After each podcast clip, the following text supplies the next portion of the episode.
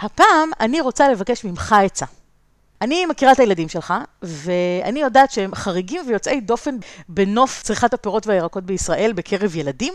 אה, רוב הילדים פה לא מתים על פירות וירקות, כולל הילדה הפרטית שלי, ואני כל פעם נפעמת לראות איך הילדים שלך רק מבקשים כל הזמן פירות וירקות וממש אוהבים את זה. איך אתה עושה את זה? מה הסוד שלך? אני מוכן לגלות לך את הסוד שלי, למרות שתמיד הדשא של השכן נראה ירוק יותר. אז קודם כל, את תפתרי לי בעיה. לצאת מהמקרר, סיגל סיירס ורון אדלר מדברים בריאות.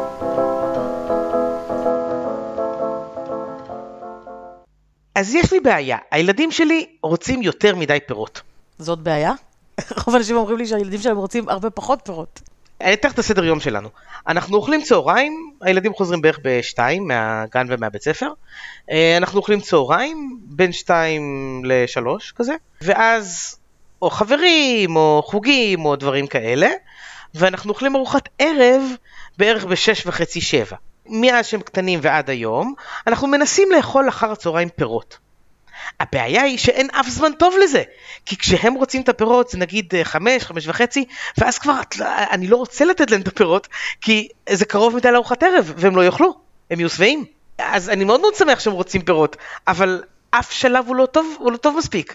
או שזה בערב יותר מדי לקראת הארוחת ערב, או שזה יותר מדי לקראת ארוחת צהריים, ואז גם לא טוב לתת להם מיד אחרי. אז מה? מה עושים? מתי זה זמן טוב מבחינתך? הזמן האופטימלי מבחינתי זה באזור אה, ארבע וחצי. אה, לאכול איזה מנת פירות טובה כזאת, את יודעת, איזה תפוח, איזה אפרסק, ואז לקראת ארוחת הערב שוב רעבים. אז מה מונע ממך בעצם לתת להם את זה בארבע וחצי? כי בארבע וחצי, או שהם בחוג, או שהם, את יודעת, איפשהו לא בלופ של פרי. אם בא לפה חבר, אז מילא אני עושה לכל החברים פירות וזה כיף גדול. אם הם הולכים לחבר, רוב הסיכויים שהם יאכלו איזה שקית פופקורן, או דברים כאלה, ו- ואת לא בשליטה לתת להם uh, פרי בנקודה הזאת. את, את מקבלת אותם חזרה בחמש וחצי, או, או באיזה שלב שהוא כבר לא טוב לפירות. אבל רגע, אם בשלב שהוא מבחינתך כן טוב לפירות, היו להם פירות לידם, אז הם היו אוכלים? כן. אני איכשהו במצב מבורך שאני מברך עליו כל יום, שהם אוהבים פירות, אז אם יהיה להם פירות לידם, הם יאכלו. הם גם מבקשים, הם גם מבקשים, אבל אני מוצא את זה בסיטואציה הזויה של אה, הילדים מבקשים פירות, ואני אומר להם, תקשיבו, עוד מעט ארוחת ערב, אתם לא תהיו רעבים, ואני מתחיל להסביר להם למה לא כדאי להם לאכול פירות. אתה יודע כמה הורים היו מתחלפים איתך? אני מבין את זה, כי תמיד צרות של אחרים הן יותר קלות והן יותר טובות, אבל זה באמת לא קל. אגב, שוב, אני, זה לא שאני באולימפוס, אני בטוח שאם הייתה להם שקית של אה, חטיף בוטנים אהוב, הם כנראה היו אוכלים אותה. בסביבה שלנו הם, אוכלים, הם, הם מבקשים פרי. אבל שוב, אני לא מבינה מה הבעיה שבארבע וחצי תהיה להם שקית עם uh, פלחים של תפוח, או כמה ענבים, או קופסה עם חתיכות אבטיח, כאילו, מה הבעיה שזה יהיה להם בזמן שאתה רוצה שהם יאכלו? אם הם הולכים לחבר, א' זה קשה ואת צריכה רק לקוות שייתנו להם אצל חבר, אבל זה מעבר לשליטתנו, אנחנו מבינים אבל רגע, רגע, אם היית שולח אותם עם קופסה עם פירות, וגם החבר היה אוכל, סבבה, אבל לפחות גם הילדים שלך היו אוכלים. מה הייתה הבעיה בזה? זה ביזארי. כשהם הולכים לחברים, את נותנת לחברים את מלוא השליטה על האירוע, וזה בסדר גמור, ו- והכל טוב. אצל החברים זה פחות בעיה, כי באמת אנחנו צריכים להבין איפה אין לנו שליטה. אבל במקומות אחרים, כמו למשל בגינה, או בחוגים, או בדברים כאלה, את בסיטואציה שיותר בעייתי לאכול עכשיו את הפרי, את מחכה הביתה, למה? למה זה בעייתי? אני לא מבינה. אם, אם הם בגינת אה, שעשועים, מה הבעיה להוציא קופסה או שקית עם פירות ושיאכלו את זה שם? אני יודעת שכשהבת שלי הייתה קטנה וככה משחקת בגינות, בין אה, מתקן למתקן, היא הייתה מנשנשת כל מיני תפוחים, ענבים, מה הבעיה? בוא נקרא לילד בשמו. ההיערכות שדרושה כדי שיהיה להם את הפירות בזמן שנוח לנו, היא היערכות שבעצם היא מכבידה והיא לוגיסטית. זה ו- נכון. וצריך לעשות אותה. זאת אומרת, זה לא משהו ש... את, אתם כבר בבית, ובחמש וחצי כולם כבר נמצאים, ואתה במטבח, ויש לך את כל הפירות והירקות לידך, ו- ו- וזה רק לשטוף אותם ולחתוך ולתת להם. זה לא זה, אלא אתה צריך באמת להיערך קודם, אה, אתה יודע, להכין קופסאות, או שקיות, או... להביא קופסה, והקופסה לא נכנסת בתיק, ו- ועכשיו צריך תיק גדול יותר ועוד שקית. אה, זה, כן, זה, זה, זה קצת יותר בלאגן. ואתה אומר, מה, בשביל הרבע שעה ההפרש בין כשהיינו בבריכה ובין כשחזרנו, בשביל זה אני אכין עכשיו פירות, אז כבר נאכל בבית, פרי טרי. אבל זה בדיוק ההפרש שרלוונטי לך. נכון. זה בדיוק ההבדל בזמנים. אתה אומר בחמש זה כבר מאוחר מדי, בארבע וחצי זה יהיה לי טוב. אז מה לעשות, זה בדיוק ההבדל. אני מסכים, אם הייתי נערך והייתי לוקח אה, קופסה של פירות, המצב היה טוב יותר. אז היינו אה, עכשיו נגיד בחוג בריחה, אה, עוצרים אחרי החוג, אוכלים אה, את הפירות שלנו, ואז ממשיכים לסדר היום שלנו, ועוד מספיקים לאכול ארוחת ערב שאנחנו רעבים. יפה, עכשיו אני, אני אומרת ככה, אני חושבת שמה שחשוב זה to keep your eyes on the prize, מה שנקרא. צריך להסתכל על המטרה הסופית, מה, מה אנחנו רוצים? אנחנו רוצים שלילדים יהיה פירות, שהם יאכלו פירות, כי תכלס אנחנו לא רוצים לוותר על זה, פירות זה דבר מאוד מאוד חשוב, אוקיי? אנחנו לא רוצים ש... שהם לא יאכלו בגלל שזה לא מסתדר לנו עם הזמנים. אני אתן לך דוגמה למשל מה, ככה מהחיים שלנו. אני והבת שלי הולכות לשחק עם עוד כמה ילדים מהגן במשחקייה כזאת. ו, וככה השתרש לו איזשהו מנהג שאנחנו מביאות uh, לשם ארוחת ערב, האימהות, ואתה יודע, כולם אוכלים מהכל. האמת שזה מגניב. ונכון, זה מגניב, אבל מבחינתי זה דורש, uh, אנחנו נוסעים לשם ישר אחרי הגן, שאני אוספת אותה מהגן. ממני זה דורש היערכות כבר מסביבות שלוש וחצי, לפני שאני הולכת לקחת אותה מהגן. של להכין אה, אוכל, ולהכין כאילו הכל בקופסאות, ו- ולסחוב ולסדר את התיק, ומן הסתם אני לא רוצה להיסחב עם יותר מדי דברים, אז אני מנסה שהכל ייכנס בתיק אחד, גם הדברים שלי וגם הדברים שלה, ואתה יודע איך זה ילדים קטנים. אז בגדים להחלפה, בקיצור, זה טיק לקחת, אה, לקחת לשם. תרתי משמע. וכל פעם מחדש אני אומרת לעצמי, וואי, איזה קשה להתארגן לזה. אבל אז אני חושבת, אבל מה המטרה? המטרה שיהיה לה כיף שם, המטרה שהיא תשחק עם החברים שלה שהיא אוהבת, המטרה זה שכולם ישבו ביחד ויאכלו, שגם יש לזה משמעות ו- וזה חשוב. אז זה שווה לי את כל המאמצים שאני צריכה לעשות, כדי שבסופו של דבר אני אגיע לסיטואציה הזאת מוכנה. זו דוגמה לזה שלפעמים אנחנו צריכים כן להיערך לפני וכן להשקיע מאמצים ולעשות לוגיסטיקה, כדי שבסופו של דבר התוצאה שתתקבל היא התוצאה שאנחנו רוצים. אתה רוצה שהם יאכלו את הפירות בסביבות שעה ארבע וחצי, אז אתה צריך כן להיערך לזה יותר מוקדם, כדי שיהיה להם את הפירות האלה נגישים בשעה ארבע וחצי, לא משנה איפה הם יהיו. אני מקבלת את ההסבר שלך על זה שאצל הילדים אחרים, נגיד, אם הם נמצאים, אין לך שליטה על זה, ולא תתערב להם בכיבוד, מה שנקרא. בסדר, קיבלתי. אבל אם הם נמצאים במקום ציבורי, אין בעיה. נכון, אני גם יודע על הילדים שלי ש, שהם ישמחו גם לאכול ולכבד, כשאם יהיה להם את השקית תפוח הזאת, אה, איפה שהם יהיו. נכון, אבל אין ספק שזה דורש כל כך הרבה יותר היערכות לפני. נכון. עכשיו, גם דיברנו באחד הפרקים הקודמים על זה שהרבה פעמים הילדים שלנו נאלצים להתכבד בג'אנק, נכון. שילדים אחרים מכבדים אותם, בכל מיני אה, חטיפים, ואם לנו יש שקית של פירות או דברים יותר בריאים, אז אנחנו אלה שמכבדים, ואז בעצם אנחנו גם עושים טוב לסביבה, אבל גם אנחנו מרוויחים שהילדים שלנו אוכלים את הדברים ש... שאנחנו רוצים שהם יאכלו, וזה טוב לכולם. והמצחיק הוא שבסוף הילדים עם השקית במבה באים אלינו לקחת את התפוח. נכון, בדיוק. עכשיו אז... נכון, זה מוציא אותנו חנונים, אבל הילדים שלנו לומדים לאכול בריא וזה ממש ממש טוב. זה לא מוציא אותנו חנונים. שתדע לך שהורים מקנאים בהורים האלה שיש להם את הזמן ואת הכוח ואת האנרגיה ואת הרצון ואת המוטיבציה לשבת ולהכין את זה, כי זה לא קל. זה לא קל, אני, אני יודעת את זה, זה לא קל. זה לא קל בכלל. ואת גם חושבת, אני אחתוך את התפוח והוא יהיה חום, ו- ויש דברים שאת לא יכולה לחתוך, ואת לא יכולה להביא להם תפוז, ואת לא זה, זה בלאגן, זה אי אפשר להגיד שזה לא בלאגן. הבן שלי אוהב אפרסק, אבל הוא לא יכול לקחת את האפרסק כי האפרסק נמעך. זה, בל, זה בלאגן. אתה יודע מה אנחנו עשינו כשהלכנו למשחקייה הזאת לפני יומיים בערך? מה? אז הבת שלי, אני, אני אתן לך קצת רקע, הבת שלי, בניגוד ליל, לילדים שלך, שבאמת הם, אה, אין דברים כאלה, הם באמת יצורים מופלאים, ואני אומרת את זה מהיכרות אישית, באמת, הילדה שלי, ואובייקטיבית. לא, אובייקטיבי, אובייקטיבי לגמרי, כן. הילדה שלי, שגם היא יצור מופלא לגמרי, לגמרי. אבל היא לא, היא, לא, היא לא מתה על פירות, כאילו לא ברמה של אה, לבקש עכשיו ולאכול פרי. זאת אומרת, היא בסדר, אם אני נותנת לה, וכבר עשיתי לה, אז היא תאכל מזה איזה בי שניים, והיא עושה טובה, מה שנקרא, אבל הייתי צריכה למצוא איזושהי שיטה. לגרום לה להכניס לגוף שלה יותר פירות. זה ממש מצחיק שאת אומרת את זה, כי השבוע שאלו אותי איך לגרום לילדים, אה, איך להצליח, אני אומר במרכאות, לעבוד על ילדים לאכול יותר פירות. יפה. אז אני, אמנם אני לא כל כך אוהבת את המושג הזה לעבוד על ילדים, אבל מצד שני, כשיש לזה מטרה טובה, שזה כמו באמת אה, לתת להם להכניס לגוף כל מיני דברים שהם אה, בריאים בשבילם, כי בוא נודה על האמת, לשבת ולהסביר לילדה בת אה, שנתיים ושמונה חודשים למה זה טוב לה לאכול פירות וירקות, אתה יכול לעשות את זה, אבל ההשלכות של זה לא יהיו מיידיות, אוקיי? היא לא תבין באותו רגע למה היא חייבת לאכול את זה, והיא לא, לא בטוח שהיא תאכל. אבל מצד שני, כן חשוב שזה ייכנס לה לגוף, נכון? כן חשוב שהיא תקבל את כל הדברים הטובים שיש בהם. אני חושב שילדים, זה שהם יאכלו עכשיו את הפירות, זה חשוב. נכון, זה, זה לגמרי לגמרי לגמרי חשוב, זה חלק מה, מהצריכה היומית שחייבת להיות להם, וצריך למצוא את הדרך לפתרון העכשווי ולכיבוי השרפה. אני מסכים, בסדר, אבל זה לדעתי לא המטרה, זה לדעתי סימפטום. המטרה היא לגרום להם להתרגל לאכול פירות. כלומר, לעבוד עליהם לאכול תפוח, זה משיג לך רק את המטרה שהם קיבלו את, את הנוטריאנטים מהתפוח, אבל זה לא השיג לך בכלל את המטרה. מה שאת צריכה זה שהם אה, יאהבו לאכול את התפוח, זה שהם ירצו לאכול את זה, שהם יתרגלו שהם אוכלים את זה, ולא שזה ייכנס להם מהדלת האחורית שהם קיבלו את התפוח. את מבינה מה אני אומר? ומה מונע ממך לעשות גם וגם? זהו, אני חושב שאת חייבת לעשות גם וגם. מה מונע ממך?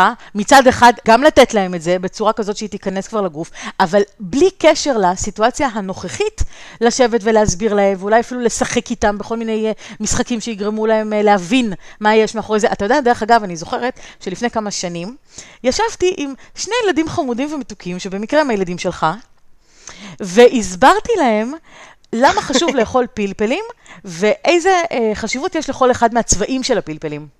ואני רוצה לשאול אותך, הם לא זוכרים את זה עד עכשיו? חבל על הזמן. הם זוכרים את זה עד היום! חבל על הזמן. עד היום! והם פיצקים! את מבינה, הם זוכרים את השיחה הזאת! והם אוכלים פלפלים, נכון? זהו, וכאילו כל מה שאנחנו חושבים שאין טעם להסביר לילדים כי הם קטנים, כי הם לא יבינו, כי אין להם את זה. לא, הם היו יותר גדולים, אבל הם היו יותר גדולים, הם היו ככה 4, 5 או 6, משהו כזה שהם כבר הבינו. אבל 4, 5 נתפס בעיני אנשים כילדים שאין טעם להסביר להם, זה מה שאני אומר. לא, מהרגע שילדים מתקשרים ויודעים כבר לדבר שיחות ממש, לא מילה פה מילה שם. לדעתי אגב זה מגיל אפס, לדעתי זה מגיל אפס, אפילו אם הם לא, שם, אפילו הם לא יודעים לתקשר. תדברי על זה. זה נכון, זה נכון, זה מגיל אפס. אני מסכימה, אני מסכימה. אבל אני אומרת שמהרגע שאתה יכול לתקשר עם הילדים ולהסביר להם דברים באופן הגיוני, שהם גם ידעו לשאול אותך שאלות, ואז זה נכנס, נכנס למוח יותר טוב, אין מה לעשות, אז, אה, אז זה הגיל שבאמת אה, אפשר כבר אה, ככה to reason with them, כאילו להסביר להם בצורה הגיונית, וככה את כל הרציונל מאחורי זה. אבל בסדר, זה לא שייך לעניין. את יודעת אבל מה הפתרון הכי טוב? ואני לא מדריך הורים, ויש אנשים אה, אה, טובים ממני בחינוך בהרבה, ושיודעים הרבה יותר טוב, אבל אני יכול להגיד לך שלדעתי, הפתרון האופטימלי לעניין הזה, זה לאכול בעצמך לידם. זה כל מה שצריך. מספיק שאת תאכלי בכל ארוחה סלט, ואת תאכלי אה, פירות, ותכף את תגידי מתי צריך לאכול פירות, אולי אחרי ארוחה, לא אחרי ארוחה, בתור קינוח, אה, לא יודע, בכל, בכל הדרכים שאת תגידי שכדאי, אבל, אבל ברגע שהילדים יראו אותך אוכלת פירות, הם ירצו. אני יכול להגיד לך עליי בתור ילד, שאני זוכר מהילדות שלי שאותי הכריחו, ולכן אני לא אוהב. או נכון יותר, אני לא אהבתי. אני, אה, אה, מבחינתי, פירות וירקות זה דבר שמכריחים אותי לאכול, וזה השתרש בי. ועכשיו עם הילדים זה גם טיפה השתנה בי, אבל מאוד מאוד חשוב לי להראות להם שזה לא הכרח, זה כיף וזו זכות, זה לא חובה, זה זכות לאכול את הפירות האלה שאגב נתברכה בהן ארצנו, כן? אה, זה, זה זכות וזה כיף וטוב שיש אותם. את הפירות העונתיים שלנו. וכיף לאכול, ובגלל זה אגב, אה, נקלעתי לסיטואציה שהם מבקשים פירות שאני לא יכול לתת להם. אבל רגע, אני רוצה להגיד לך שאני גדלתי במקרה באותו בית כמוך, וגם אותי הכריחו לאכול ירקות. אני לא גדלתי בתחושה שירקות זה משהו שצריכים להכריח אותי לאכול. אני, גם אני, זה לא שאני תמיד אהבתי לאכול אה, ירקות והכול, אבל... אני כן גדלתי, אה, והשת, והתחושה אצלי השתנתה לזה שאני אוהבת מאוד לאכול ירקות, רק פחות אהבתי להשקיע בלהשיג אותם בצורה שאני רוצה. זאת אומרת, אם היו, נגיד, אה, אם הייתי הולכת למסעדה והייתי יכולה להזמין סלט שהוא כבר מוכן, זאת אומרת שהחסה שטופה והכל כן. כבר קצוץ ומוכן וחתוך, אז תמיד הייתי מעדיפה לעשות את זה. זאת אומרת, הייתי מאוד מאוד אוהבת. אז אם מישהו אחר היה מתעסק עם זה, הייתי, הייתי אוהבת. אני לא אוהבת את ההתעסקות עם זה, ולכן אני גם מאוד מאוד מבינה אנשים שההתעסקות זה מה שמפריע להם. זאת אומרת שזה הדבר, החסם הזה, שמעכב אותם מלהשתמש. הרי זאת בדיוק הסיבה שאנחנו אומרים, תדאגו לזה שלילדים זה יהיה נגיש. כי ברגע שזה נגיש ומישהו אחר כבר עשה את זה בשבילך, הרבה יותר קל לך לצרוך את זה. אגב, יש לזה פתרונות מאוד מאוד טובים לכל האנשים ש, שהם בדיוק במצב שלך או שאת היית. אה, יש היום המון המון מוצרים אה, שטופים כבר, מוכנים כבר, שאני לא אומר לא לשטוף אותם, אגב, לשטוף אותם בכל זאת, אבל הם, הם, כן, הם מאוד מאוד מוכנים. אבל... לא, אבל הם מאוד מאוד מוכנים. כלומר, את, את, אה, לקחת חסה ולחתוך אותה, הרבה יותר קשה מאשר לקנות חסה בקופסה, שהיא אגב במחיר מופקע, אבל, אבל לקחת חסה שטופה בקופסה, שבסוף היא קצת... קצת יותר מוצגת יפה לך, ואז את אוכלת אותה. וזה מקל על אנשים לאכול את זה. אני לא אומר נכון. לא לשטוף, לשטוף, כן, לא לקחת את זה שזה שטוף אבל. תלוי מה. אבל זה תלוי הרבה. יותר קל פתאום. את מבינה? זה הרבה יותר מונגש. אבל יש דברים שאם הם uh, כבר חותכים לך אותם, ועד שזה מגיע לחנות, ועד שזה מגיע אליך, הם כבר די מאבדים את רוב הערך התזונתי שלהם, ואז uh, בוא נגיד אין כבר טעם לאכול אותם, כי זה בעיקר סוכר. זאת אומרת, אין, uh, אם זה פירות אז נגיד. זה, אז זה הייתי שמח אם היית אומרת לי מה, כי בדברים האלה יש דברים שקל יותר להתעסק איתם, ולכן, את יודעת, אנחנו ב, במקום שמתאמץ המון בשביל להכין את הכל, כמו שאמרת, לחתוך את התפוח ולעשות הכל לילדים שיהיה בגינה, אבל, אבל זה המון עול, ולכן מה שאת יכולה להקל על עצמך, תקלי על עצמך. אוקיי, אז, אז אני אגיד לך, אז קודם כל, כל מה, ש, כל מה שמגיע בקליפה ואתה צריך לחתוך את זה, אלה דברים שמאבדים את הערך שלהם ברגע שאתה מקלף אותם או חותך אותם. אז גם אם מביאים לך אותם כבר מוכנים לאכילה, אם זה לא, מה שנקרא, חותכים לך אותם במקום ו- ואתה רק צריך לקחת את זה מוכן, אז הם כבר די מאבדים. כמו למשל מה, תפוח, אה, אפרסמון, כאלה? כן, תפוח, כן, כל הדברים שהם, אה, ש, ש, ש, שהם חותכים אותם, זאת אומרת שהם נחשפים לאוויר, אוקיי. okay. בוא נגיד, ואז כן. הם מתחמצנים, ואז כאילו הכל כבר אה, זה. אבל חסה, שאין מה לקלף שם, חסה אתה אוכל אותה כמו שהיא, אתה רק שוטפים אותה. אוקיי, אז דברים כאלה זה בסדר. זאת אומרת, דברים שהם מגיעים, אה, או, או סלרי נגיד, או יש היום המון דברים שבאמת אין הרבה מה לעשות איתם, לא צריך לקלף אותם או משהו, הם רק מגיעים כבר אה, איכשהו, אתה יודע, שטופים נכון. ומוכנים, מה שנקרא, לאכילה. זה דברים שעוד, אה, שבסדר. זאת אומרת שאתה כן יכול לצרוך אותם ככה, ו... ו- ו- ופחות נורא, זאת אומרת, הם פחות מאבדים את, ה- את מה שיש בהם. אבל, אני רציתי להגיד לך משהו. לפני חצי שעה בערך, ניסיתי לספר לך, שכשהיינו במשחקיה לפני יומיים, עשיתי ל- לבת שלי משהו, משהו אה, שלא לקחתי לפני זה למשחקיה, תמיד הייתי מביאה אוכל אה, מוצק, אבל הבת שלי באמת, כמו שאמרתי, לא מתה על פירות ככה ברמה של אה, כמו הילדים שלך, ואני כן צריכה למצוא כל מיני דרכים יצירתיות בשביל לגרום לה לאכול יותר. אז לפעמים אני מצליחה, זאת אומרת, לפעמים היא אוכלת, אה, יש דברים שהיא מאוד אוהבת, כמו קוביות אבטיח, או דברים כאלה, דובדבנים, מן הסתם.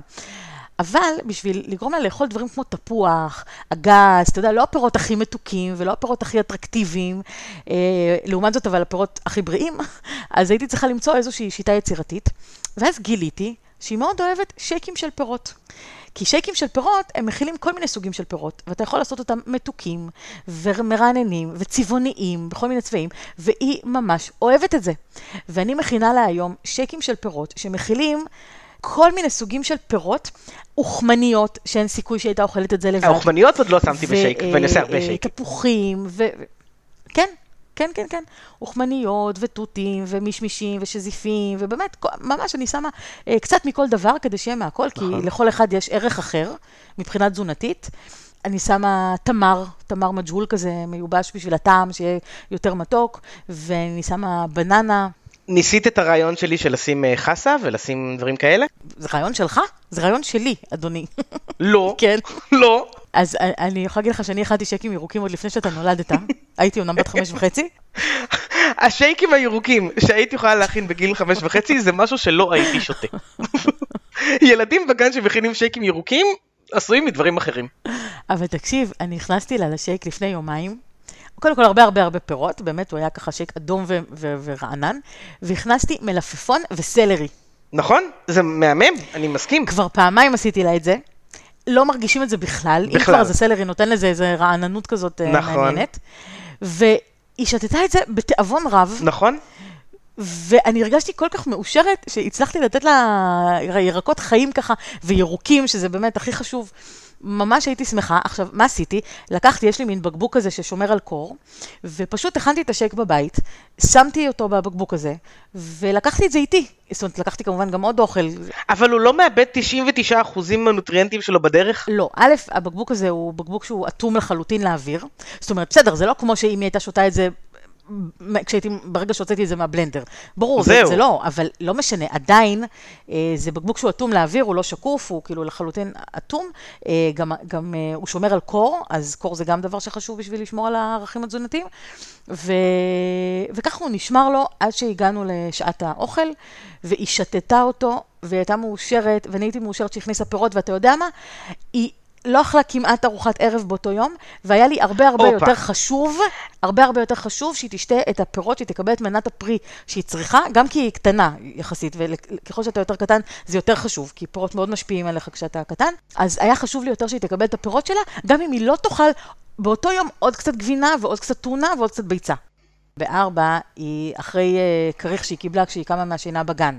אז אין, אני לא רוצה, אתה יודע, גם לנפח לה את הבטן עכשיו עם עוד משהו, למרות שהיא הייתה שותה, אבל אני לא רוצה, אנחנו, אנחנו לא רוצים גם ממשהו טוב לנפח את הקיבה יותר מדי, כי הקיבה היא שריר. וברגע שאנחנו דוחפים לתוכו יותר מדי, בעצם אנחנו גורמים לו להיות גמיש יותר. והקיבה פשוט הולכת והנפח שלה הולך ועולה, ואז אנחנו נצטרך הרבה יותר מזון כדי להשביע אותנו.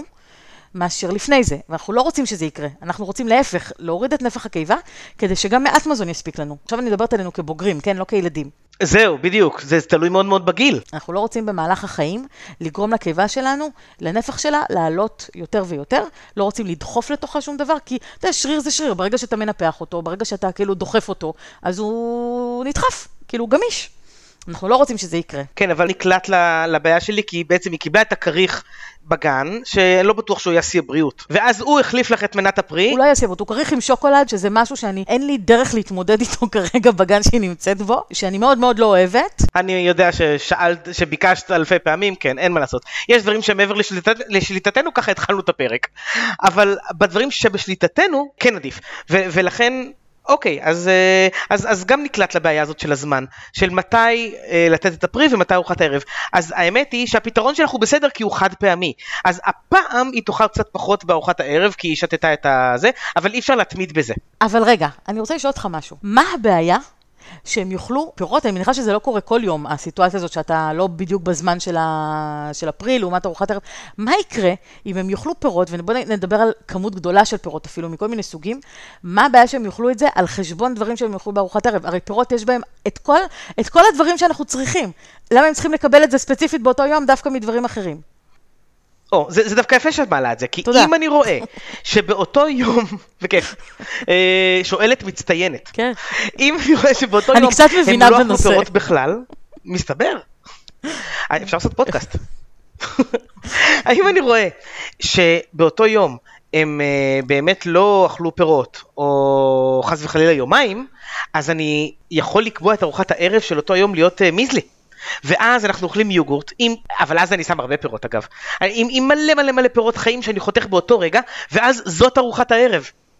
אבל זה רק אם ראיתי שחסרים להם פירות, ואז הם עפים על זה, כי הם מתים לאכול מיזלי בארוחת אז אני הערב. רוצה לשאול אותך משהו. אז אם נגיד יש יום שהם באמת אכלו פירות קרוב לארוחת ערב, מה הבעיה אז להוסיף להם כבר אחר כך בערב רק את החלק השני של זה, שזה נגיד יוגורט עם גרנולה, ו... ופשוט שיאכלו את זה. ואז זה גם קליל. כי מרגיש לי שיוגורט עם גרנולה כארוחת ערב, אחרי ששנייה לפני זה הם אכלו רק פירות, מה זה רק פירות? מה זה רק פירות?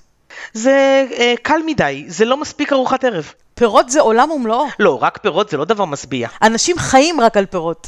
אמרתי, אם יום אחד קרה שהילדים אכלו יותר פירות, סבבה. ואכלו פחות מדברים אחרים בסדר. בארוחת ערב, נו, לא קרה שום אסון. זה לא שהם אכלו במבה, ביסלי, אה, חטיפים וזה, ובמקום, וזה במקום ארוחת ערב. הם אכלו פירות. הדרך שאני קובע לילדים את הארוחות שלהם, של הבוקר והצהריים והערב, זה לפי, אני שם את עצמי רגע בנעליים שלהם ואומר מה בא לי לאכול היום. ו- ו- וככה אני קובע, ואני שם את עצמי בנקודה שלהם, ואני אומר, אם אני אוכל פרי לארוחת uh, אחר הצהריים, ו- וכמה פירות לארוחת ערב, אני לא אשבע. זה לא יהיה משהו שיחזיק אותי ללילה. כאילו, אני אשאר רעב, יישאר חסר לי משהו.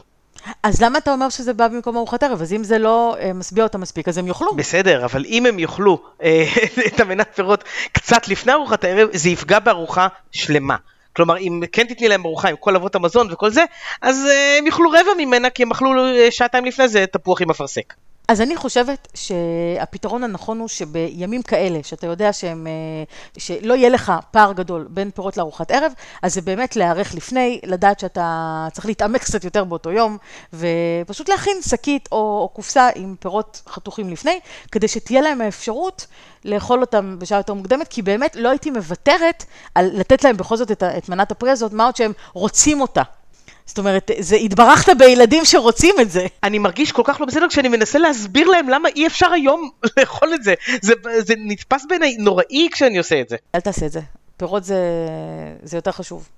אבל למה? מה כל כך טוב בפירות שזה מצדיק אפילו אה, שתרד הכמות של ארוחת הערב, או שלא תהיה ארוחת ערב בכלל? בפירות יש כל כך הרבה דברים טובים וחשובים, שאם היא כבר תקבל אותם מהפירות, זה יהיה לי מספיק טוב ואני לא אצטרך לחפש אותם במקומות אחרים.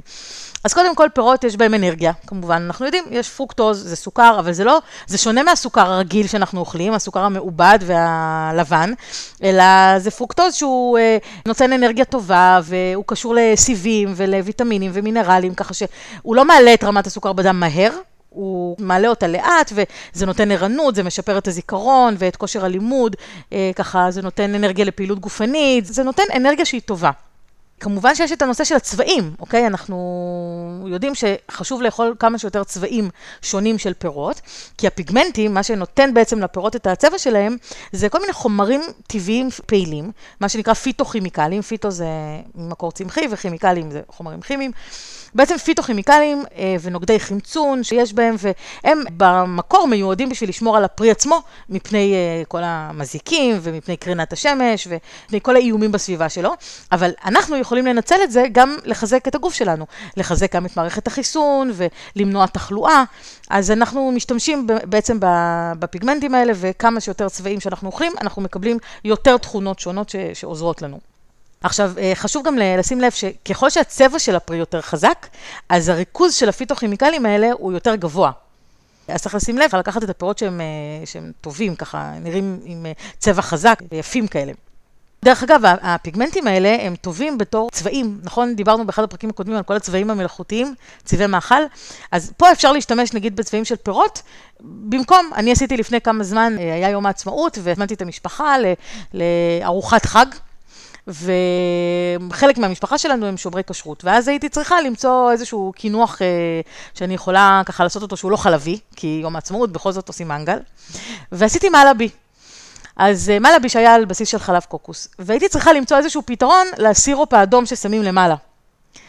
עכשיו, כל צבעי המאכל הטבעיים שחיפשתי בהם עדיין הכילו צבעים שהם ממקור לא הכי טוב, אוקיי? ממקור של uh, תעשיית הנפט. ולא התחשק לי כל כך לפנק את המשפחה שלי בצבעים כאלה. ואז מה שעשיתי, פשוט לקחתי פירות יער קפואים, וערבבתי אותם עם קצת סוכר, נת, אה, אה, נתתי להם ככה לעמוד איזה שעה, שעתיים, וכל המיץ האדום שלהם יצא החוצה. והשתמשתי בו בתור סירופ אדום אה, מעל, וזה היה מה זה טעים. האמת שזה רעיון מעולה, כי מחפשים את הסירופ האדום הזה, ואין ברירה, אין, אין סירופ אדום שהוא טבעי ושהוא נורמלי. אז הנה, זהו. או מיץ תותים, או מיץ של פירות יער, יש כל מיני, כל הדברים האדומים, אפשר להוציא מהם את המיץ ככה עם קצת סוכר, וגם אתה אכלת את זה דרך אגב. כן, אני זוכר. אז, אה, אז זה נגיד פתרון ממש ממש טוב. חוץ מסוכר, ככה לאנרגיה ופיתוכימיקלים, אה, פירות מספקים לגוף גם מים כמובן, פירות מלאים במים, הם אה, נותנים סיבים תזונתיים, שאני תכף ארחיב עליהם קצת יותר, אה, ויטמינים, בעיקר ויטמיני A וויטמיני C. בטא קרוטן, שהוא גם נגזרת של ויטמין A, ומינרלים, שזה בעיקר אשלגן, כשאשלגן מאוד מאוד חשוב לנו כי הוא עוזר בשמירה על אה, לחץ דם תקין. דרך אגב, אם אתה רוצה ככה לדעת איזה פירות עשירים יותר בוויטמין C, אז אנחנו יודעים שקיווי למשל, נכון? קיווי עסיסי עם ויטמין C. זוכר שהיה פעם אה, פרסומת כזאת? בילדות, בשנות ה-80, כן. כן, ותות שדה. ותפוז מן הסתם. כן, ועגבנייה דרך אגב, שהיא גם פרי. אמנם אנחנו מתייחסים אליה כירק, אבל סתם לידע כללי, מה שיש בו גרעינים, הוא נחשב פרי מבחינה בוטנית. ופירות שעשירים בוויטמין A ובטא קרוטן למשל, זה פירות כתומים. כל הפירות הכתומים, מנגו, אה, מישמישים, מלון, מלון כתום הכוונה, אפרסמונים, דברים כאלה. כל הוויטמינים האלה הם בעצם נוגדי חמצון, והם מגינים על הגוף שלנו מפני כל מיני נזקים שקשורים לחומרים מסוכנים ולקרינת השמש ולכל מיני זיהומים. הם מחזקים את מערכת החיסון, והם ממש עוזרים לגוף שלנו להתפתח ולגדול ולתפקד כמו שצריך, שזה חשוב בעיקר בילדות. זה, זה דברים שלפעמים אם אנחנו לא נותנים אותם בילדות, אז התשתית שאנחנו יוצרים היא לא טובה וקשה לתקן אותה אחר כך. אז חשוב לשמור על תפקוד תקין כבר בילדות. הסיבים שדיברתי עליהם מקודם זה סיבים תזונתיים מאוד מאוד מאוד חשובים.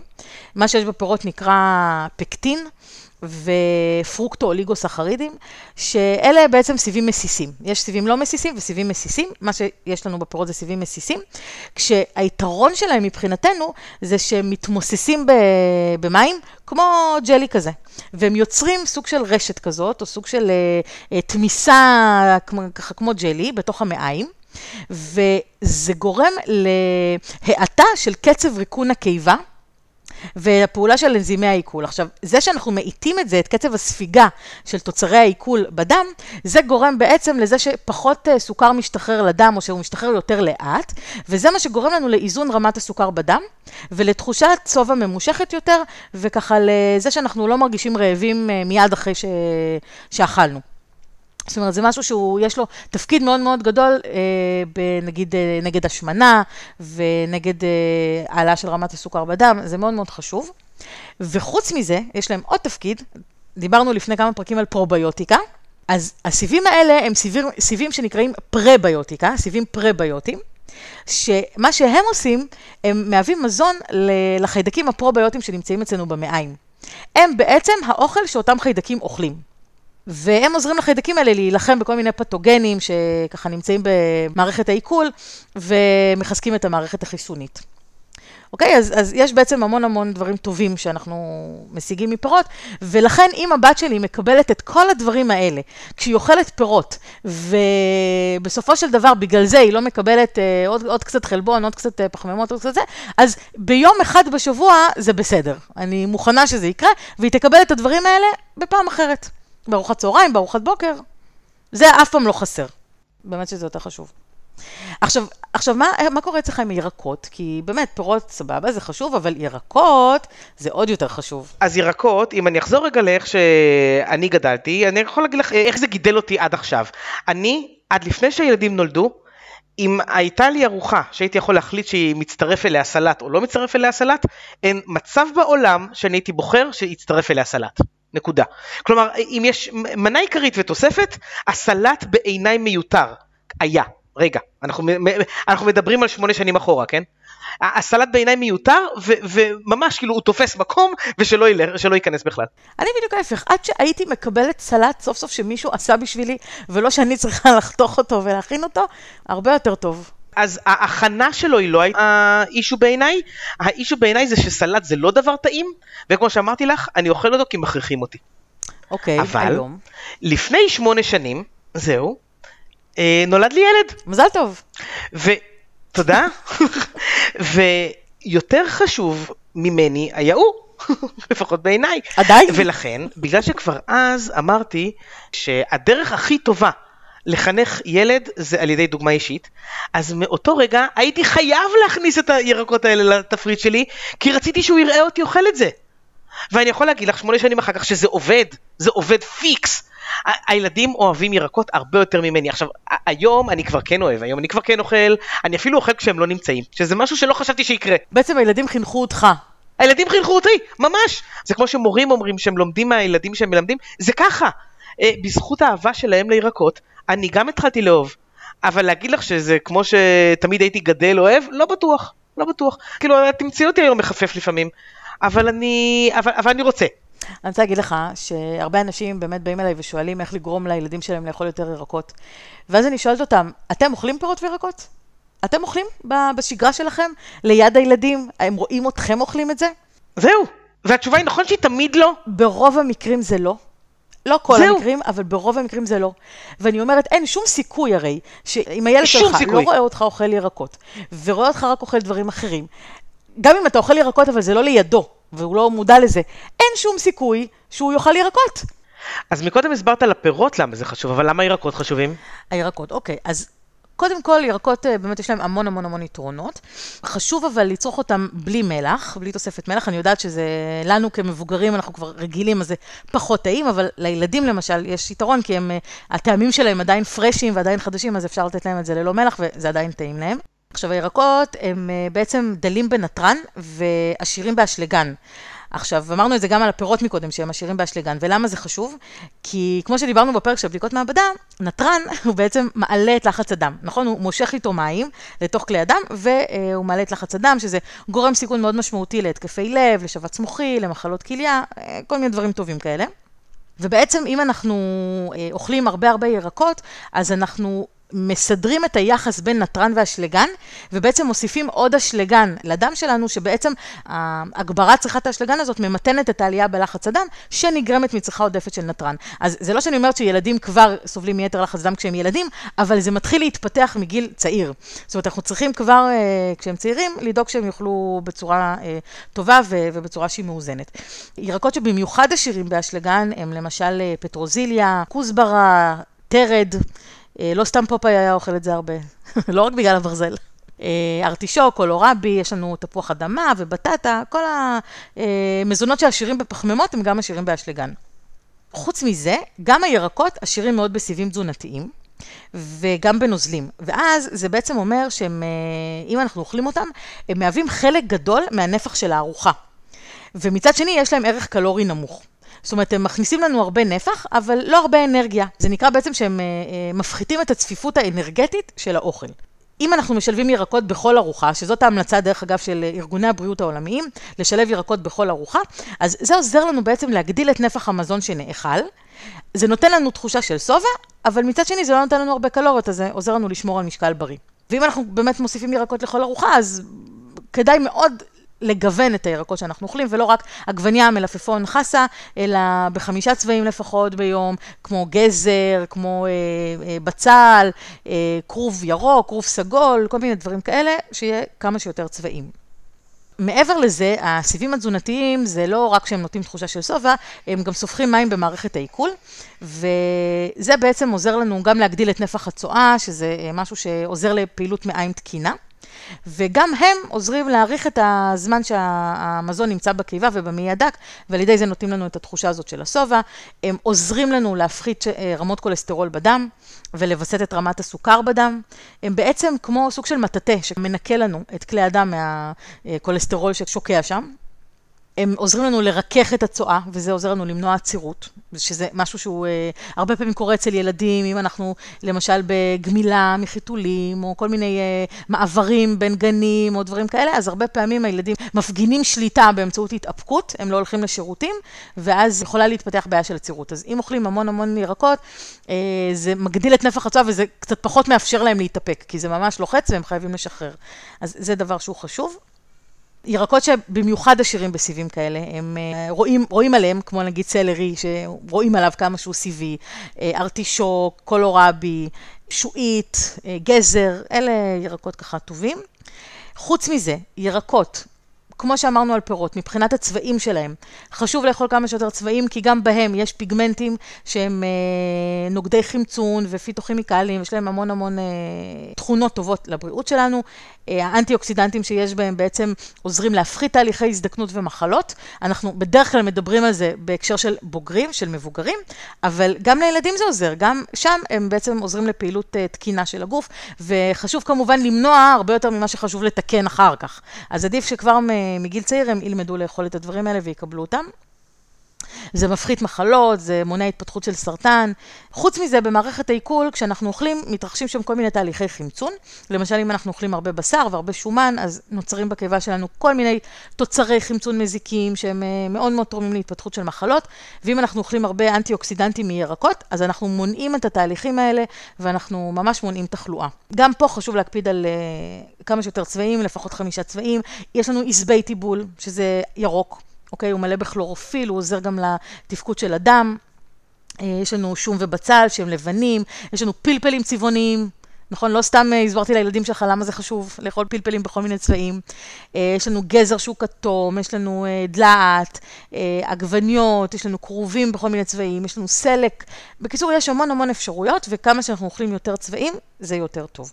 גם ויטמינים ומינרלים, זה משהו שאנחנו יכולים לקבל אה, הרבה מהם בירקות. בעיקר יש כל מיני ויטמינים ומינרלים שממש ידוע שאנחנו לא מקבלים מספיק בתזונה, כמו ויטמין A, ויטמין C, חומצה פולית, אשלגן, מגנזיום, כל הדברים האלה, אנחנו לא מקבלים מספיק, והירקות מהווים מקור מאוד מאוד טוב להוסיף לנו כמות גדולה של הדברים האלה. ובאמת, אה, אם אנחנו נשלב ירקות בכל ארוחה, זה מאוד מאוד יעזור לנו להיות בריאים. ומה עוד צריך בשביל לשכנע? נראה לי שזה מספיק טוב. זה משכנע מאוד, אני חושבת, למה כדאי להוסיף ירקות, ו... ולמה עד כדי כך חשוב לי להראות לבת שלי שאני אוכלת אותם, גם אם לא בא לי באותו רגע. אגב, אני רוצה להגיד לך שגם אנשים שאוכלים ירקות, כי העלית נקודה מאוד מאוד חשובה, גם אנשים שאוכלים ירקות, הרבה פעמים אוהבים לאכול את ארוחת הערב, נגיד, אחרי שהילדים הלכו לישון, הם יושבים עם בן או בת הזוג, ואוכלים את ארוחת הערב אחרי. ואז הם נהנים מהירקות, בלי שהילדים רואים אותם אוכלים ירקות, ואז אה, אה, הילדים לא נהנים מהחינוך הזה. כלומר, הם יכולים היו לתת את החינוך של הירקות, רק שהילדים לא רואים את זה. אני מסכימה איתך, ואני יכולה להגיד לך שגם אני שוגה בזה לפעמים, כי באמת, אחד הדברים שאני באמת מחכה להם במהלך היום זה שהיום הזה ייגמר ואני אוכל לנוח. כי באמת אני עובדת מאוד קשה. נכון, כי, כי נוצרים את הרגע הזה של ארוחת הערב עם הבן זוג, או הישיבה מול הטלוויזיה, או משהו כזה, ואז זה בסדר שאוכלים נכון, זה מעולה, אבל, אבל הילדים לא רואים את זה.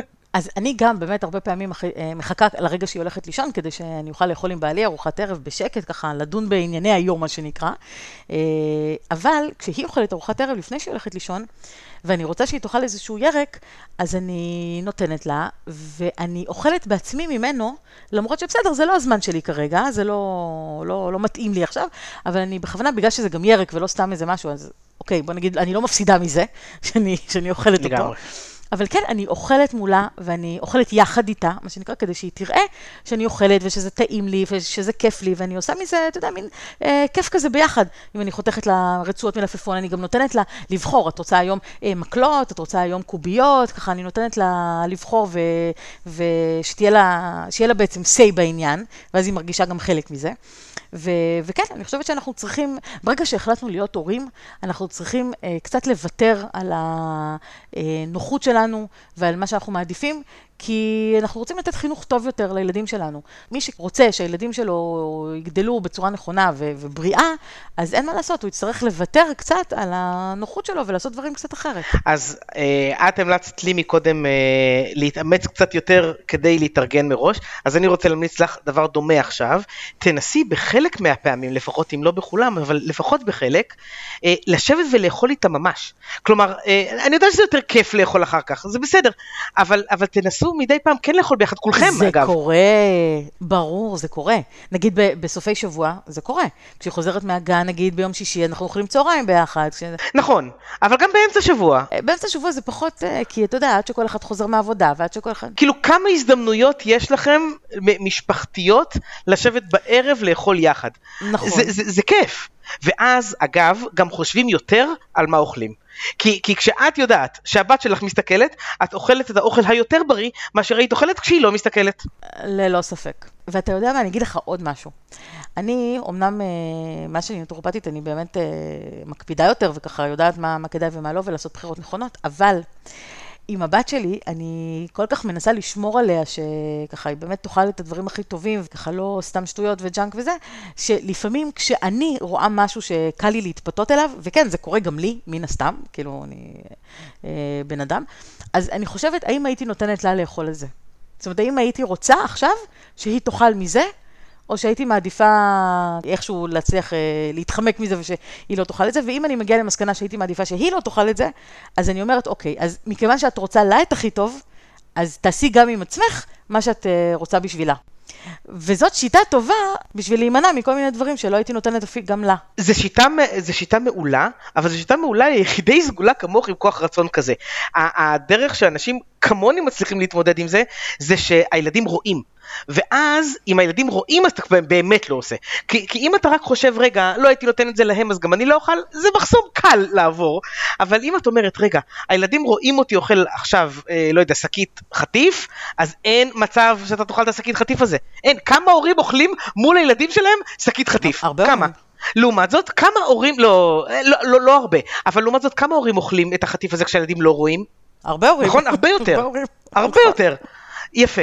אז אה, זה טוב שהילדים תמיד בסביבה ורואים אותך, כי זה שומר, שומר גם עלייך, כי אנחנו פה כדי לשמור על ילדים, אבל אנחנו גם צריכים לשמור על עצמנו. וזה דרך ממש ממש טובה לשמור עלינו. אתה יודע שהבת שלי, זאת הסיבה שנגמלתי מדיאט קולה? עם כל מה שאני יודעת נכון, על זה, נכון, זו דוגמה טובה, עם נכון. עם כל מה שאני יודעת על זה, אתה יודע, זה כמו שיש רופאים שמעשנים לפעמים, הם יודעים את כל הסכנות, הם יודעים למה זה לא טוב, וקשה להם להיגמל מההרגל. אז שוב, עם כל מה שאני יודעת על זה, דיאט קולה זה היה הדבר היחיד שסחבתי איתי מה... מימיי הקודמים, מה שנקרא, מהחיים הקודמים מלפני העיסוק הנוכחי, ובאמת היה לי קשה להיגמל מזה, כי אתה יודע, אהבתי כן, את זה. זה קשה להיגמל מזה. כן, ו- נכון. וזה עשה לי טוב ונחמד וכיף. טוב, זה לא בדיוק עשה לי טוב, כן, כי גופנית זה לא, זה לא טוב, אבל uh, אהבתי את זה. עושה לך טוב לנשמה. כן, והיה לי קשה להיגמל מזה. ואז הבת שלי נולדה, וכשהיא גדלה, ראיתי ממש את העיניים שלה נודדות לכוס שלי. ואז היא הייתה שואלת אותי, בטח. כשהיא כבר למדה קצת לדבר, היא הייתה שואלת אותי, זה מים?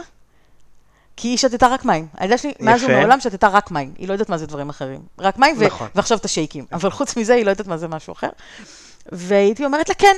עכשיו, חשבתי לעצמי, כמה זמן עוד אני אוכל להגיד כן, היא הרי רואה שזה לא צבע של מים. כאילו, זה לא נראה כמו מים. אבל כל פעם שהיא הייתה שואלת, הייתי אומרת לה כן. ואז בשלב מסוים אמרתי, טוב, עכשיו את צריכה להחליט עם עצמך, מה יותר חשוב לך? יותר חשוב לך להמשיך לשתות את זה, ובוא נגיד ליהנות מהדבר הזה שאת יודעת גם ככה שהוא לא טוב? ולשקר במצח נחושה לבת שלך? אה, כן, אבל בוא נגיד שזה לא... זה היה למען מטרה טובה, זה לא, זה לא כל כך הטריד אותי.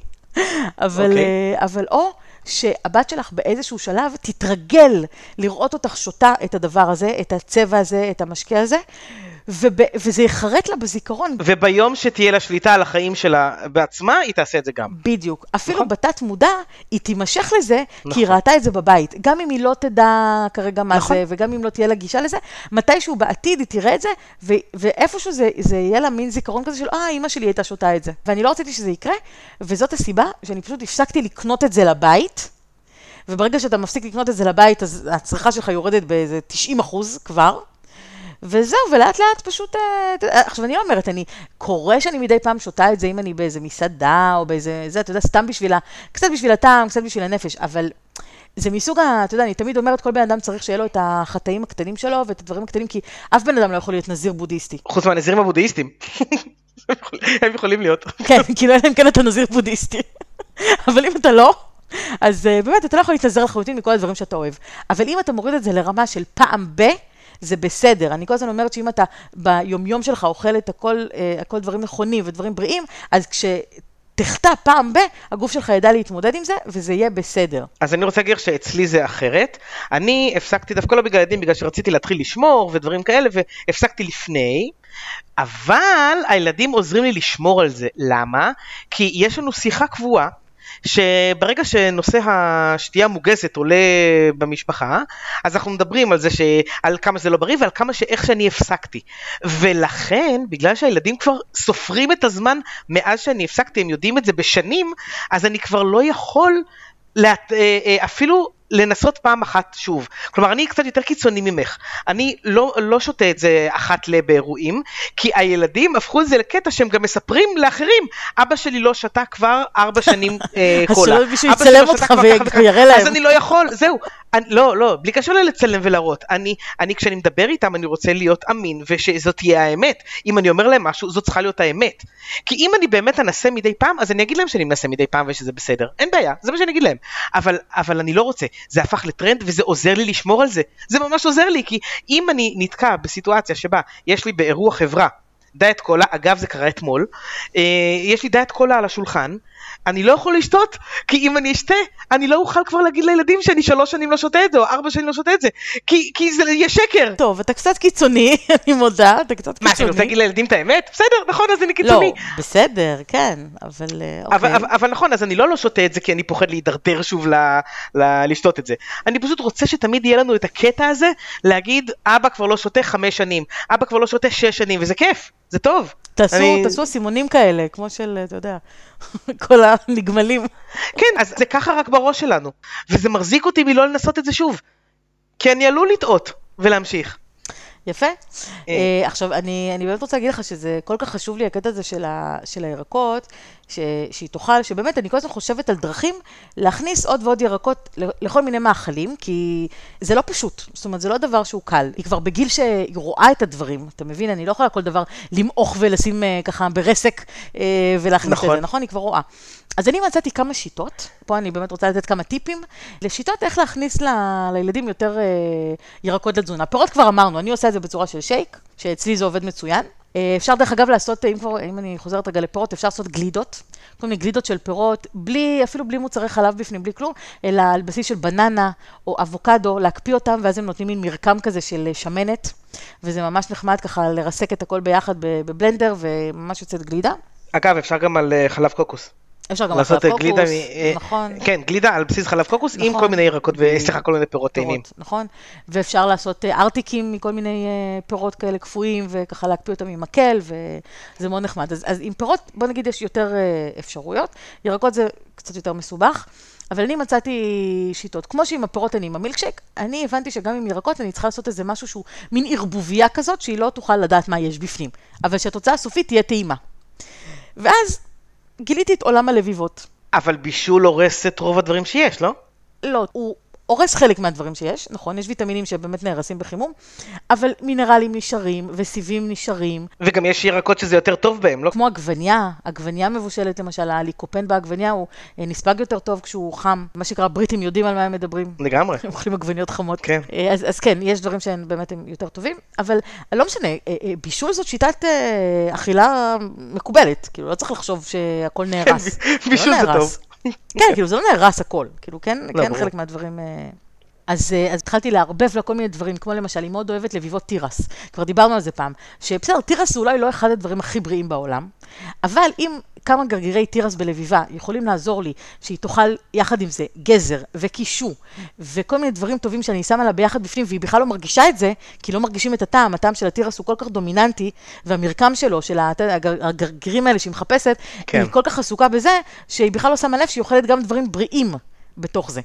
אני פעם נתתי את זה טיפ למישהו שביקש, וגם בול בנושא הזה, ואז הוא אמר שהילד שלו, שהוא עשה את זה, והילד שלו פשוט ליקט את כן. התירסים מה- מהלביבה אה, ואכל אוקיי. רק אותם. אבל זה כן, קיצוני. אבל דרך. אגב, לביבות כמובן שעדיף אפויות, אנחנו פחות רוצים אה, מטוגנות, אבל בוא נגיד שפעם ב- זה גם לא נורא אם עושים את זה. אנחנו בסך הכל באמת רוצים שילדים יקבלו מגוון של דברים, ואפשר כל פעם אה, להחליף. יש היום כל מיני חברות שעושות ירקות קפואים, בכל מיני צורות שאפשר לקחת מהם, ו- ופשוט... אתה יודע, לערבב אותם, הם כבר מגיעים חתוכים וקצוצים ומרוסקים, ובכל צורה שאתה רק רוצה, נכון. ואתה יכול... אה, ודווקא ירק קפוא זה לא קטסטרופה כמו נכון. שחושבים, בגלל, ש, בגלל שמקפיאים אותו סמוך לקטיף, ולכן זה, הוא עוד שומר חלק, את רוב הדברים נכון. שהיו בו. זה אפילו יותר טוב מאלה שלא קפואים, כי הרבה פעמים לוקח הרבה הם זמן. מחכים על המדף. בדיוק. גם על המדף, גם בשינוע, גם הם מחכים הרבה זמן עד שהם מגיעים אלינו. אז לפעמים ירקות קפואים זה טוב. כן, בהחלט. לפעמים ירקות קפואים זה טוב. יש, יש גם, לא רק ירקות קפואים, אתה יודע, יש היום גם קטניות, יש חומוסים, יש שועית, יש uh, כל מיני קפואים שאפשר להשתמש בהם, והם חוסכים לנו נכון. עבודה, אם כבר דיברנו על היערכות ולוגיסטיקה וזה, זה, זה באמת חוסך לנו עבודה, ואני מאוד נכון. בעד להשתמש בדברים האלה. Um, ובאמת אפשר לעשות או לביבות כאלה, או יש את כל עולם המאפינס, אוקיי? שאתה גם יכול להכניס שם בפנים כל מיני סוגים של ירקות, יחד עם גבינות, יחד עם כל מיני דברים. עכשיו, דרך אגב, אני צופה שאתה תשאל אותי באיזשהו שלב, אה, אמרתי מאפינס להכניס ירקות עם גבינות, וגם בשייק, דרך אגב, אני שמה לה קצת חלב. כדי שהוא יהיה ככה מרקם, אה, מרקם טעים, ו... אבל חלב לא סותר כל מיני דברים? ברזל וכאלה? יופי. ואז, ואז באמת ציפיתי שתשאל, בדיוק, כי חלב באמת מונע ספיגה של ברזל, ומה שרציתי להגיד על זה, זה שבאמת כל פעם שאני מכינה לזה, יש לי את, ה, את החשיבה נכון. הזאת, האם להוסיף חלב, האם לא להוסיף חלב, כי באמת זה, זה, זה, ויש מספיק תחליפי חלב גם שאפשר לשים. זאת אומרת, לא חייבים לשים חלב, אפשר לשים חלב שקדים, אפשר לשים חלב אורז, יש כל מיני דברים אחרים ש, שאפשר לשים, והם טובים באותה מידה. זאת אומרת, הם אה, לא מזיקים והם, והם סבבה. רק לשים לב, מי שקונה את זה, לא לקנות את זה עם אה, תוספת סוכר. ברור. צריך ממש לשים לב שכתוב לא מכיל תוספת סוכר. זה חשוב מאוד, זה גם בדרך כלל עולה יותר, משום מה, למרות שזה מכיל פחות דברים, אבל אה, מאוד כי מאוד אם אפשר חשוב לעשות לשים לב קופה על לזה. מי ששומר, אז למה לא? נכון, בדיוק, נכון. אבל אני כן מוסיפה חלב לפעמים, א', כי אני לא נגד חלב, אני חושבת שגם חלב זה טוב שהיא תקבל, ואני אומרת לעצמי ככה, אז יכול להיות שמהשייק הזה, מה שהיא תקבל זה לא את הברזל, אבל היא כן תקבל הרבה דברים אחרים. זאת אומרת, יש מספיק אה, נוטריאנטים, ויטמינים, מינרלים, אה, אה, סיבים תזונתיים, כל מיני נוגדי חמצון, כל מיני פלבנואידים, כל מיני, כל מיני דברים אחרים שנמצאים בתוך הפירות, כל מי שנותן להם את הצבע ואת כל הדברים האלה, שהיא תקבל אותם. אז היא לא תקבל ברזל מזה, היא תקבל ברזל ממקורות אחרים. זה בסדר מבחינתי, העיקר שיהיה טעים והיא תשתה. אז אני אגיד לך מה אני עושה, אני פשוט עושה כמה סוגי שייקים, אז כשאני עושה את השייקים ורודים ואדומים על בסיס אה, סלק והדברים האלה, אני עושה את זה על בסיס חלב, ואז שותים אה, תות וסלק וחלב ודברים טעימים, וכשאני עושה להם את השייק הירוק הזה, שיש בו את הסלרי ואת המלפפון ואת החסה, אותו אני עושה על בסיס מיץ תפוזים.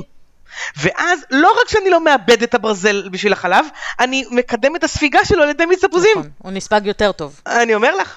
כן. יפה, אתה מקשיב. אני כל פעם מופתעת מחדש לראות שאתה לגמרי. מקשיב. אז כן, אז זה, זה ממש כדאי, כן, ואז גם זה, זה מאוד מאוד עושה דיפרנציאציה בין השייקים, כי למה לשתות כל הזמן שייק עם אותו טעם, אז ש- שותים שייקים אחרים. לא, זה לא אותו טעם, כי זה פירות אחרים. זה- אבל כן, יש לו מרקם דומה. נכון, אבל החלב הוא דומה. דומיננטי. נכון. זהו, החלב הוא דומיננטי, והתפוזים הוא דומיננטי, אז לא רק אחד מהם, לגוון. זה, זה נפלא. יופי, אז אני חושבת שממש אה, עלינו פה על איזה כמה דברים אה, חשובים, ששנינו יכולים לנסות באמת לעשות אחרת ולהשתפר. לגמרי, ואני חושב שמאוד מאוד מאוד מאוד חשוב אבל, שגם ניקח מפה, זה שמעבר לכיבוי שרפה הזה של לתת לילדים את, ה, את הוויטמינים והמינרלים אה, על ידי, את יודעת, לשזור להם בתוך האוכל שהם כבר אוהבים את הפירות ואת הירקות, חשוב מאוד מאוד מאוד החינוך, שהם גם ייקחו קדימה את האהבה לפירות וירקות, כי עוד עשר שנים זה כבר לא יהיה אנחנו שנכניס להם את הפירות האלה ואת הירקות לאוכל, אנחנו צריכים שהם יעשו את זה. ולכן מאוד מאוד מאוד חשוב שהם יראו אותנו אוכלים, שהם יתרגלו לקחת למקומות שהם הולכים פרי או ירק, לבית ספר שווה לשים איזה חתיכת מלפפון או איזה פרי חצוי, משהו שכיף לאכול כי הוא כבר חתוך. אגב, אה, משהו שלא אמרנו אבל כדאי, כדאי לדעת, אה, ילדים אוהבים לאכול פירות וירקות חתוכים. זה, זה מעלה מאוד מאוד מאוד את הצריכה ברגע שזה חתוך, מאשר אם את מביאה להם מלפפון אה, שלם. לא, יחסית למלפפון שלם. שים להם מלפפון שלם, הסיכוי שהם יאכלו אותו הרבה יותר קטן מאשר מלפפון אה, חתוך. כן, זה יותר נוח כשזה חתוך. נכון. אותו דבר אה, תפוח. אז תפוח לילדה בגיל של הבת שלך, את לא תתני תפוח שלם בכל מקרה, אבל לילדים יותר גדולים כן נותנים תפוח שלם, ואז הילד מחזיר אותו מהבית ספר ולא אוכל אותו. אבל ת- תני לו את התפוח חצוי, או חתוך לרבעים, את תראי שהוא יאכל אותו. כי כיף לאכול את זה חתוך. נכון, זה יותר נוח, ו... כן. בקיצור, הרגלים הרגלים זה ממש טוב לעתיד שלהם, אז שווה להסתכל גם קדימה. נראה לי שהפרק הזה ממש בריא. נכון? לגמרי. מלא פירות, מלא ירקות, שייקים, כיף, טעים. פירות וירקות זה לא איזה עול שצריך לנסות איכשהו לדחוף אותו לילדים. זה, זה אפשר לעשות ממנו כיף. נכון. יום אחד אני אשתתף בסדנת שייקים שלך, שאתה מעביר בגן של הבן שלך. לגמרי, רק שהבן שלי מסיים עכשיו גן, אז אני לא יודע מתי פעם הבאה זה יקרה, אבל את מוזמנת. בכיף. לא נורא, אולי תעשה לנו סדנה אישית בבית. או, רעיון טוב. תביאי אותי כאורח לאחת הסדנאות שלך פשוט. אז אני אגיד לך מה, אני אגיד לך מה. אז עכשיו הגלגל יתהפך, ואני אגיד לך שלפעם הבאה אתה תכין לי שייק, או ליתר דיוק שני שייקים, שני אחד על שייקים. בסיס חלב ואחד על בסיס מיץ תפוזים. הידועים שלי, הוורוד והכתום, כן. נכון. ואז אנחנו נראה על מה אתה מדבר ועל מה כל המהומה. סגור. אחלה. אז נתראה להקלטת פרק הבא עם כיבוד עליי, כיבוד אה, של שתייה, כן? בדיוק. זה נשמע לי טוב. יאללה ביי. יאללה ביי. אין באמור בפרק משום ייעוץ או המלצה רפואית כלשהם, והמידע אינו בא להחליף בדיקה וייעוץ אישי על ידי רופא, מטפל מוסמך או טיפול תרופתי.